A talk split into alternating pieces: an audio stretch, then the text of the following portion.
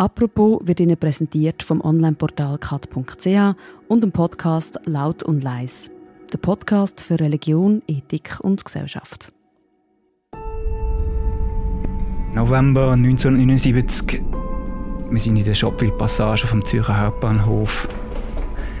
Es ist früh am Morgen, drei Männer stürmen die Rolltreppe durch ab. Ihnen hinten ein Polizist und die drei schiessen auf den Polizist aus drei verschiedenen Richtungen.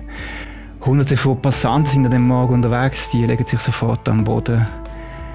Eine Frau wird von getroffen und stirbt. Heute bei «Apropos» Jobwil-Schiesserei 1979. Im November 1979 bekommt Zürich den politischen Terror zu spüren. Im Shopwil beim Hauptbahnhof schießen drei Mitglieder von der RAF nach einem Banküberfall wild um sich. Eine Frau stirbt. Der Andreas Dobler, Redakteur Mörser Leben, hat sich schon häufig mit politischer Gewalt und Terror beschäftigt. Heute ist er zu Gast im Crime Sommer von «Apropos». Mein Name ist Philipp Loser. Hallo Andreas. Hallo Philipp.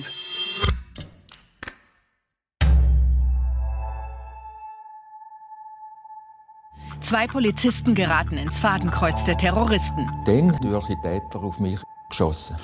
Da habe ich mir so Gedanken gemacht und denke, jetzt, jetzt läuft da das Blut aus, der Kopf leert sich und dann bist du weg, oder? Meist von dir gehört, November 1979, es gibt eine Schiesserei am HB. Die Geschichte fängt aber auch schon viel früher an. Und zwar in Deutschland, zwei Jahre vorher. Dann war das, was man später den deutschen Herbst genannt hat. Was verstehen wir unter dem? Der deutsche Herbst das ist der blutige Höhepunkt vom Terrorismus von der Roten Armee-Fraktion. Das ist eine Serie von Entführungen und Mord an drei Personen, am deutschen Bankchef Jürgen Ponto, am Generalbundesanwalt Bubak, und am Hans-Martin Schleier, am Arbeitgeberpräsident, die werden entführt und umgebracht. Und gleichzeitig dann gibt's auch noch die Entführung von der Lufthansa-Maschine, von der Landshut auf so einer Odyssee. Das sind Mallorca-Reisende, die am Schluss bis nach Mogadischu in Somalia verschleppt werden. Und das Ziel eigentlich von all diesen Aktionen ist, die erste Generation von der RAF-Terroristen freizupressen. Die sind zu dem Zeitpunkt schon seit mehreren Jahren in Stuttgart-Stammheim inhaftiert und das handelt sich um Andreas Bader, um Gudrun Enslin und um Jan Karl Raspe.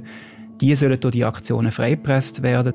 Aber der Staat lässt sich nicht auf sie ein, nimmt sozusagen die Konsequenzen in Kauf, dass der Schleier umgebracht wird. Und bei der Landshut schaffen sie es mit der Sondereinheit, die Maschine zu stürmen und die Geiseln zu befreien.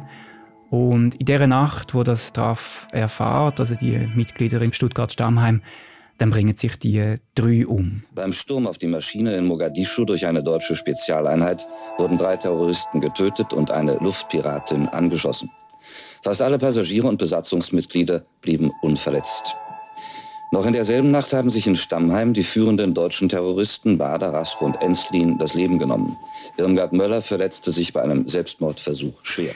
Kannst du uns noch genau sagen, was der RAF genau wollte? Jetzt abgesehen von diesen Mitgliedern freizupressen.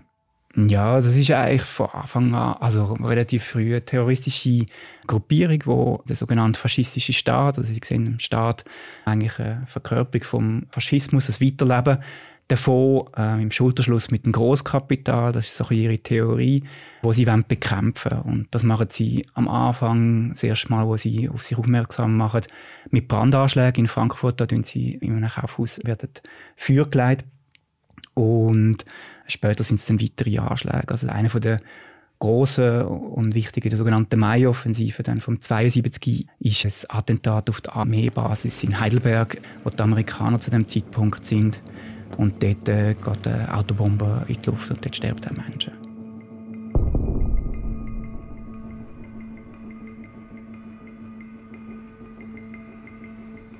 Du hast gesagt, der Betrag hat von Anfang an der Staat abgelehnt. Ist in diesem Fall auch von Anfang an klar gewesen, dass man die Ablehnung auch mit Gewalt ausdrückt. Das ist wie nie eine Möglichkeit gewesen, dass auch mit normalen, demokratischen Mitteln gegen den Staat gekämpft wird. Also auf die Ereignisse, die sie sich beziehen, lassen für sie wahrscheinlich keinen anderen Schluss mehr übrig. In diesem Moment richtet Karl-Heinz Kuras seine entsicherte Walter PPK auf Benno ohne Sorg. die Ermordung von Benno Ohnesorg, von einem Student durch einen Polizist im 2. Juni 1967 ist so ein Schlüsselereignis. Koras geht völlig frei und unbedrängt mit bereits gezogener Pistole auf Benno Ohnesorg zu und richtet die Pistole auf seinen Kopf aus nächster Nähe und drückt ab. Es gibt ja dann auch die Bewegung vom 2. Juni, wo so ein eine Parallelbewegung ist zu der RAF. Die berufen sich explizit auf das und die RAF auch. Also für die ist dann recht früh klar, mit was sie in ihren Augen zu tun haben und dass da auch dann alle Mittel legitim sind, um den Staat zu bekämpfen. Sie gehen auch offiziell in den Untergrund, oder? Genau, also eigentlich ab dem 70 sind die im Untergrund, dort äh, befreit der Andreas Bader. Mit Waffengewalt haben heute mehrere maskierte Männer und Frauen den Frankfurter Kaufhausbrandstifter Andreas Bader aus der Haft befreit und entführt aus einem Lesesaal von einer Bibliothek. Das ist ein bisschen absurd. Sie haben dort irgendwie die Möglichkeit, an einem Buch zu arbeiten. Und dort stürmen die Mitglieder von der späteren RAF dann den Lesesaal und befreien die. Ja, dort kommt es zu einem Schusswechsel. Der offenbar sorgfältig geplante Überfall erfolgte gegen Mittag im Bibliotheksraum des Zentralinstituts für soziale Fragen im Villenbezirk Berlin-Dahlem. Ein Angestellter des Instituts wurde durch Schüsse lebensgefährlich verletzt. Der Sprung aus dem Fenster von dem Lesesaal vom Andreas Bader, das gilt so als Geburtsstunde von der RAF. Insgesamt waren an dieser Aktion sieben Personen beteiligt, darunter die Journalistin Ulrike Meinhoff. Für Vorbereitung und Flucht sorgten Baders Gefährtin Gudrun Enslin, der Rechtsanwalt Horst Mahler und Astrid Proll. Damit war der Kern der ersten Generation der RAF beisammen. Wie hat der Staat auf das reagiert? Der Staat nimmt das als Kriegserklärung ernst und wahr und reagiert dann auch entschieden mit Maßnahmen, also mit äh, Antiterrorgesetz, wo relativ umfassend sind, was irgendwie Möglichkeiten von Überwachungen und so fort anbelangt.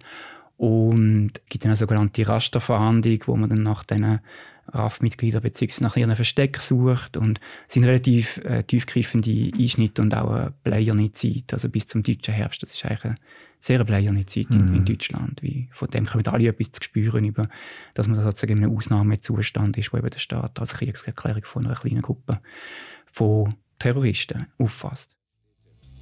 Der Staat muss darauf mit aller notwendigen Härte antworten. Bewegung wird aus der Gewalt geboren und tut mit Gewalt agieren. Ist die Schweiz immer unberührt von dem Ganzen? Nein, eigentlich nicht. Eigentlich kommen sie schon relativ früh mit den späteren RAF-Mitgliedern in Kontakt. Also eigentlich schon die Brandstiftungen gemacht worden sind, sind mal der Bader und die Enstin in Zürich. Also die besuchen eine Veranstaltung im Volkshaus und äh, suchen dann eine Unterkunft zum Übernachten. Und einer von der Zürcher Linken, das ist der Rolf Tut, ein relativ wichtiger Publizist zu dem Zeitpunkt. Der ist ähm, Teil von einem Redaktionskollektiv. Ähm, der sagt, ja klar, kommen zu mir, er weiß nicht, wer die beiden sind, die reden sich auch als Hans und Grete an und denke, nehme einfach die mal mit, wir haben ja Platz ja in der WG. Und am nächsten Morgen, wo dann die aufstehen und man in der Küche sich versammelt, ähm, findet dann, wie er tut, sich später erinnert, ein politisches Gespräch statt. Und der Tut pflegt dann eigentlich die Kontakte relativ kontinuierlich, besucht die auch in Berlin und an anderen Orten, kommt dann auch Geld für das über, um zu ihnen zu reisen. Und so entstehen so die ersten Kontakte zu der RAF, dass dann später auch Waffen und einmal noch Leute so zur Ansicht zu der RAF gebracht nach Stuttgart, wo sie unter anderem ein Versteck haben. Und über die äh, politischen Gespräche und Kontakte ist es nicht gegangen?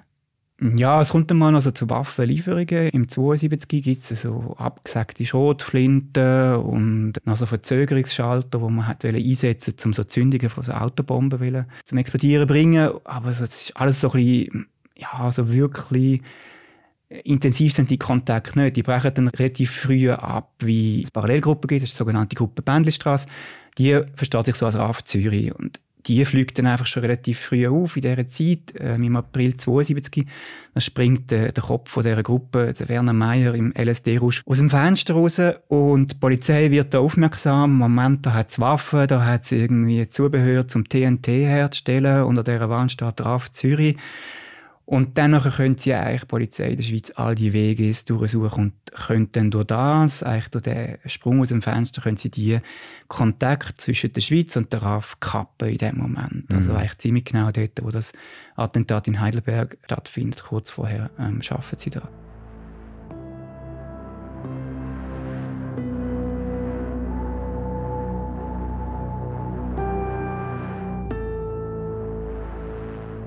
Du sagst, der Staat hat in der Schweiz relativ schnell die Gruppe ausfindig gemacht und auch wie ihnen die Sachen weggenommen. Ist das der Grund, warum es keinen expliziten Terror geht in der Schweiz während der Zeit, wo es in Deutschland so abgegangen ist? Ich meine, dass die aufgeflogen ist, ist ja ein gewisser Dilettantismus schulden, oder? Also der Bader erfährt einmal da, dass der eine aus dem Fenster rausgesprungen ist und reagiert da sehr entsetzt, weil bei der RAF ist irgendwie das Gegenteil Doktrin, oder? Also Drogen, LSD-Konsum, das ist für die RAF-Mitglieder ausgeschlossen. Das ist eine militante Vereinigung, die sich ganz klar als Armee versteht im Kampf gegen den Staat. Und so ist es wie so mangelnde Militanz und aber auch äh, beträchtlicher Dilettantismus, wo eigentlich dazu führt, dass es zu nichts Schlimmerem kommt oder zu dem Zeitpunkt in der Schweiz. Okay, aber die Verhärtung vom Kaltkrieg, die haben wir hier schon gespürt. Also man spürt es natürlich, es ist einfach nicht so ganz so direkt wie in Deutschland. Oder? Also ich meine, in Deutschland muss man sich schon vor Augen halten, das ist eine junge Generation, wo ihre Vätergeneration dann mal an, an befragen hey, was haben die gemacht während der Zeit vom Zweiten Weltkrieg? Inwiefern sind die in den systematischen Mord involviert gewesen und warum sind jetzt wieder so viele Leute, die an dazumal sich beteiligt haben, wieder in Ämter, in Würde. Also meine Hans-Martin Schleier ist ein SS-Führer und ein NSDAP-Mitglied, dass solche Leute wirklich wieder in prominenten Positionen in der deutschen Gesellschaft vorgekommen sind. Und das sind natürlich ganz andere Dynamiken als in der Schweiz, wo man zwar auch natürlich die grossen Fragen stellt, was ist das mit dem Zweiten Weltkrieg, wie gehen wir mit dem um, dass das irgendwie mit in Europa passiert ist. Vietnamkrieg ist natürlich genau auch so ein zentrales Ereignis, also wo sie sich daran abarbeitet. Das Franco-Regime in Spanien ist natürlich unglaublich näher, also ein weiteres faschistisches Regime, das zu dem Zeitpunkt noch existiert. Aber die Vergangenheitsaufbearbeitung, die ist natürlich in der Schweiz erst noch mal viel später gekommen und die Schweiz ist ja auch dann doch anders involviert in das NS-Unrechtregime und das wird ja eigentlich in der Schweiz dann erst systematisch ab den 1990er Jahren mit dem Berger-Bericht einmal aufgeschafft mhm. und führt so natürlich nicht so ganz diese Dynamik. Aber in der Schweiz gibt es natürlich dann durchaus auch irgendwie als Leader an dieser Enge, oder? Ich meine, die junge Generation, die will anders leben, die will Freiräume haben und in Zürich gibt es einfach nichts zu dem Zeitpunkt. So kommt es natürlich zuerst mal dort um 68 dann ein Kampf um das Jugendzentrum, der sogenannte Lindenhofbunker gegenüber der Urania-Wacht in Zürich. Ich möchte bekannt wir werden als nächstes schnell zum Bellevue wird dann sozusagen als erstes autonomes, selbstverwaltetes Jugendzentrum dann mal in Beschlag genommen. Und dort wird natürlich schon über alles Mögliche mal diskutiert. Aber wie halt häufig in dieser linken Bewegung, es wird vor allem auch sehr viel diskutiert mhm. und wenig gemacht. Mhm. Und der Staat ist dann dort auch in der Schweiz recht entschieden, wo sich dann dort so eine Drogenszene etabliert in dem Lindenhofbunker, räumt den Lindenhofbunker. Und dann ist eigentlich so die Bewegung ein bisschen in der Diaspora. Also die, die sind verstreut überall, ihren Wege, die gibt es durchaus.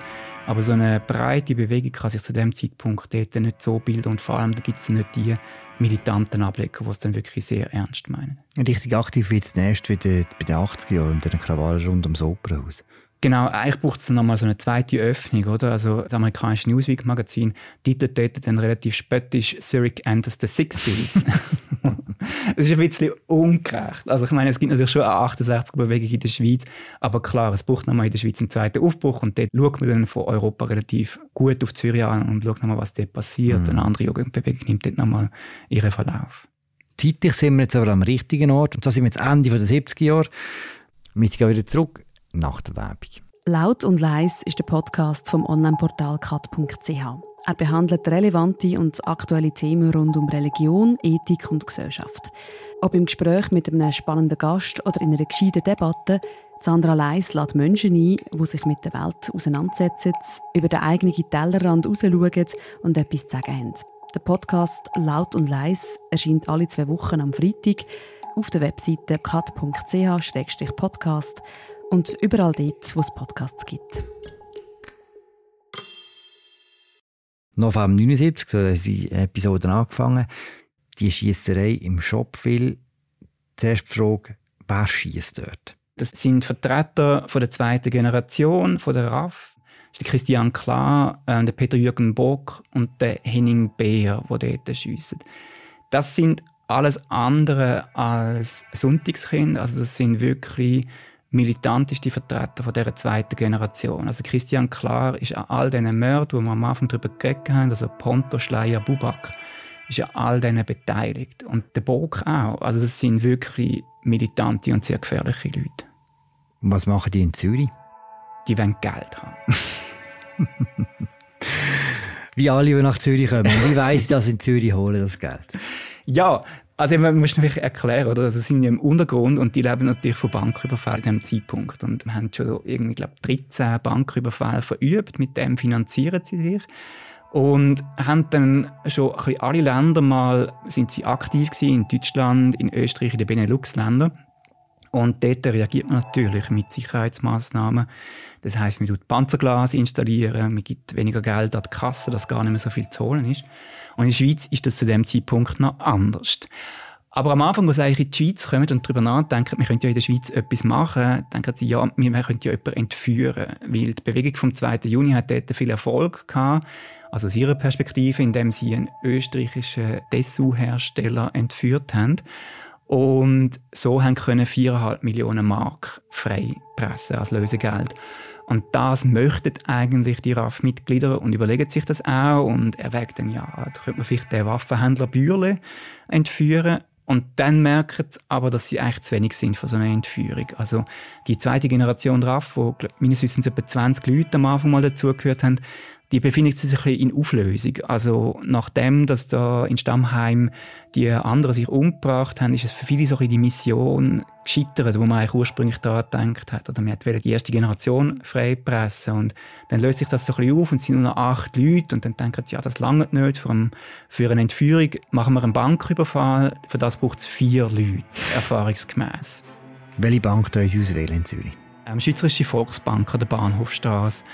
Sie haben am Anfang, also es sind drei Spättrupps gehabt, die die ganze Schweiz durchsuchen nach möglichen Banken und irgendwie fällt dann die Wahl auf die Filiale der Bahnhofstraße, wie sie denken, ja, da mitten im Zentrum von Zürich, von dem, vom Bankenzentrum, da gibt es gut Geld zu holen und dann finden sie, dann machen wir das. Mhm. Und wie machen Sie es? Was weiß man über den Ablauf von diesem Überfall? Wir wissen erstaunlich viel über den Ablauf, also wie man das vorher inspiziert. Da gehen wir zwei RAF-Terroristinnen rein und ähm, schauen mal, wie das da läuft. Und dann nachher, an dem Morgen im November betreten sie dann eben das vierte, ähm, die Filiale. Der Wagner springt da auf den Tresen, Überfall mit der Waffe in der Hand, in der anderen hat er die Stoppuhr, weil Traf ähm, hat zu dem Zeitpunkt sich als Regel gesetzt, dass man 50 Sekunden wieder muss draußen sein nach einem Überfall, weil in 50 Sekunden muss es über den Tisch, ähm, sonst ist man irgendwie jetzt anfällig von der Polizei verfolgt und verhaftet zu werden.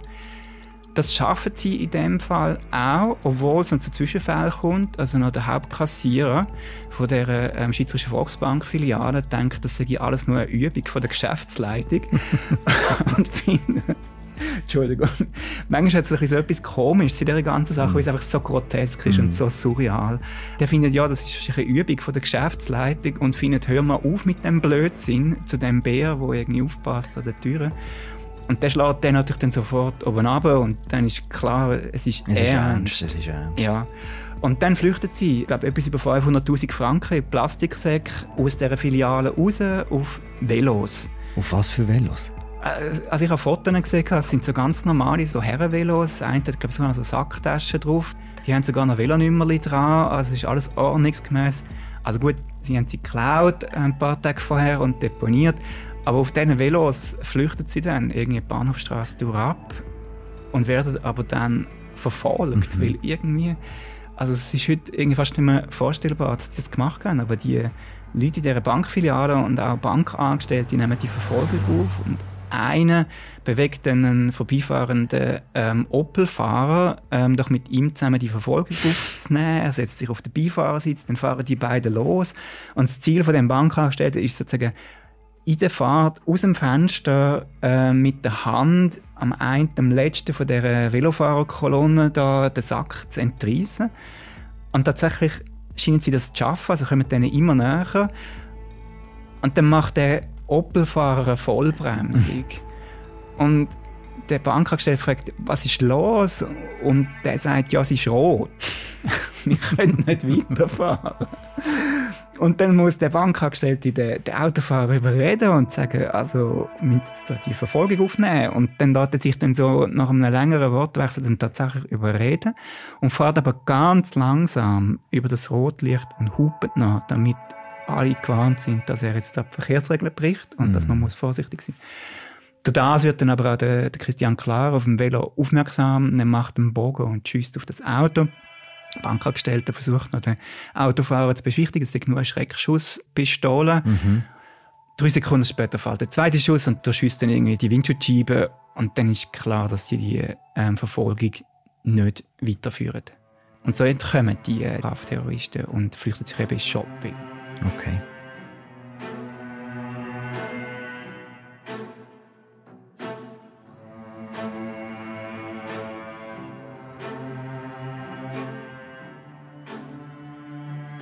Und dann kommen sie mal vorerst. Ja, genau. Also in einer Seitenstraße entkleidet sie sich noch. Also sie haben irgendwie so doppelte Jacken an, die Jacken abstreifen und dann haben sie Jacken mit anderen Farben an. Und in denen flüchten sie dann in die Shoppingpassage runter. Und dann wird ein Polizist aufmerksam. Der ist auf Patrouille und hört da, das ist irgendwie Banküberfall, oder? Ähm, schnell die Verfolgung aufnehmen. Und der folgt denen an. Und die RAF-Terroristen ähm, sehen den und ähm, ohne ihn zu warnen, schiessen zu und, und treffen dann einmal in die Schulter und einmal in den Fuß, wenn ich es richtig weiß. Und können so ihre Verfolgung noch fortsetzen aus dem Shop raus. Franz Clemens Wagner setzt sich auf ein Bänkchen, ist atemlos, wie er TBC hat, äh, mit über 300.000 Franken in einem Plastiksack und wird dann verhaftet. Was zu dem Zeitpunkt noch nicht klar ist, ist, dass die Frau, die in den Schusswechsel gekommen ist, in dieser Schopwil-Passage, also dort, wo die drei RAF-Terroristen auf den Polizist schiessen, dass die tot ist. Was machen die anderen beiden? Die flüchten hinter den Hauptbahnhof und dort sehen sie einen weißen Opel Commodore. Der wollen sie haben. Haben aber die Rechnung nicht gemacht mit der Fahrerin von dem Auto. Das ist eine sehr resolut auftretende Geschäftsfrau, die findet äh, Spinnentier. Klar, macht kurz einen Prozess, zieht sie aus dem Auto, schlägt sie nieder, setzt sich als Steuer, findet aber irgendwie den Gang nicht von dem Auto, hantiert da umeinander und währenddem rappelt sich die Geschäftsfrau wieder auf und klammert sich ans Bein von dem Klar und versucht, den wieder rauszuzehren. Und dann macht er kurz einen Prozess und schießt irgendwie aus anderthalb Meter dieser Frau in die Brust. Hm, die überlebt aber. Die überlebt aber wirklich schwer verletzt und nach mehreren Tagen im Spital, wo man um ihr Leben bangt hat. Kommen Sie davon mit dem Auto? Sie kommen davon. Es gibt dann noch einen Schusswechsel mit einem zweiten Polizist, der die auch noch sieht, der sich hinter einen äh, Mauervorsprung stellt, also in so einer Säule. Und der schießt dann noch auf sie, ähm, wo die wollen abfahren und die schießen natürlich dann sofort zurück, treffen den Polizist. Aber am Schluss klingt ihnen die Flucht mit einer durchschossenen Windschutzscheibe und einem Plattenreifen, indem sie dann irgendwie so in ein Aussenquartier fahren, wo sie dann umsteigen mit einem Tram und sich dann in Fribourg ihre Fluchtwohnung dann unterkommen mit ihrem Teil von einer Beute, immerhin 200'000 Franken. Und die Polizei hat sie nie verwünscht? Doch, also die werden später verwünscht, aber eigentlich wirklich viel später, eigentlich erst Anfang der 90er Jahre. Die zweite RAF-Generation hat dann noch eine recht wilde Fluchtgeschichte, ähm, setzt sich eine neue DDR ab, wo sie noch Asyl bekommen. Und dann aber Anfang der 90er Jahre werden die eigentlich alle mal verhaftet, kommen da ins Gefängnis und dann gibt es dann ja noch die ganze Sache, mit, ähm, dass sich dann die einmal noch auflösen. Dann werden dann auch die Verstecker von der RAF noch bekannt und so können eigentlich dann immer mehr Mitglieder von der zweiten Generation RAF verhaftet werden. Die sind dann auch noch ein paar recht geständig und erlauben es eigentlich so, dass man heute über die zweite Generation relativ viel weiß, wer was gemacht hat. Und im 98 gibt es die formelle Auflösung von der RAF, wo sie dann mal so ein Schreiben loslösen, dass jetzt irgendwie vorbei sei mhm. mit dem bewaffneten Kampf gegen den Staat. 20. April, ein Montag 1998. Die Nachrichtenagentur Reuters erhält einen Brief bestehend aus acht Seiten. Einen Brief, der sofort hektische Aktivität auslöst. Es ist ein Schreiben der Rote Armee-Fraktion RAF. Ihr letztes. Ihre unbekannten Absender verkünden darin die Auflösung der Terrorgruppe. Die sogenannte Stadtguerilla sei gescheitert und daher Geschichte. Der Banküberfall und äh, die Schießerei im Shop, weil mit der Frau, die gestorben ist, das ist ja die intensivste Begegnung vom Schweizer Staat mit der RAF. Wie hat die Schweizer Straße reagiert? Es gibt wie so mehrere Begegnungen, also, also beziehungsweise der Staat ist schon mehrfach konfrontiert mit dem bewaffneten Kampf, oder? Also das im 72 habe ich erwähnt, mit der Bändlistraße, wo es erstmal so ein Schrecken durchgeht. Dort reagiert man eigentlich noch relativ mild, also ich komme eigentlich recht milde Haftstrafe über. Mit der Untersuchungshaft sind die meisten schon nachher wieder draußen. Und dann gibt es aber schon noch so eine zweite Phase, wo es so ein Katz-und-Maus-Spiel gibt. Mit einer Gruppe, ähm, wird Petra Krause-Gruppe genannt. Das ist eine italienischstämmige Anarchistin, die möchte eigentlich den Schah von Persien umbringen, wo er im Hotel Dolder ist, in Zürich. Und selbst scheitert dann, wie sie kurz davor verhaftet werden. Dort gibt es dann einfach eine grosse und auch internationale Auseinandersetzung über die Haftbedingungen. Die gehen dann in Hungerstreik, also vor allem der Kopf dieser Gruppe, die Petra Krause.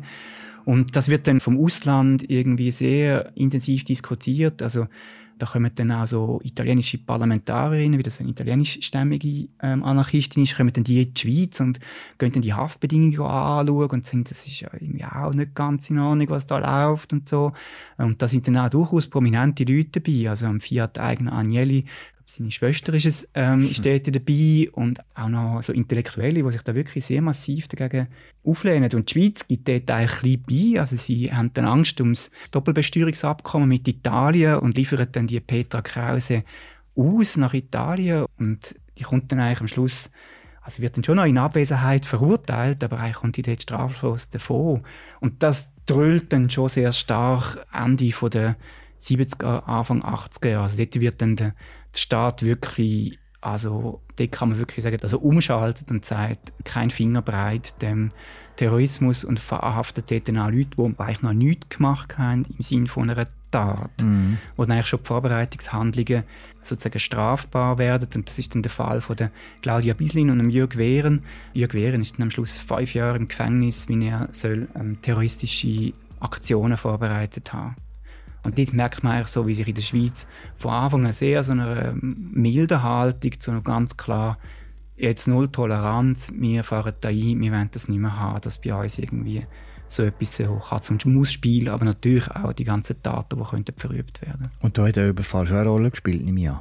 Ich denke schon. Also ich meine, das mit in Zürich, oder? Also vorher hat es schon immer auch so Zwischenfälle gegeben, oder? Also Christian Klar liefert sich am Grenzposten Rien im Januar 1977 eine Schiesserei mit den Grenzbeamten, die ihn festhalten. Also es passiert schon immer wieder mal so etwas, aber das wirklich mit in einer Stadt, in Zürich, im Shop, weil mit Hunderten von Beteiligten, die eigentlich potenziell hätten können Opfer von diesem Schusswechsel werden. Also muss ich schon sagen, ich meine, ein Tote, ein schwer Verletzte, zwei betroffene Polizisten. Aber eigentlich hätte noch viel mehr und noch viel Schlimmeres passieren können. Danke, Andreas. Merci.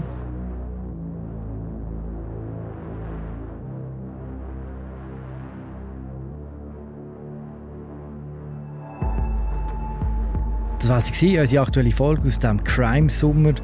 Heute mit Andreas Dobler zu den Vorkommnissen im Zürcher Shopville. Die anderen Episoden von unserer Serie und auch die Folgen mit dem Gerichtspsychiater Frank Huber können wir gerne verlinken im Episodenbeschreibung. Und damit sagen wir Danke fürs Zuhören. Das war es mit dieser Woche von «Apropos».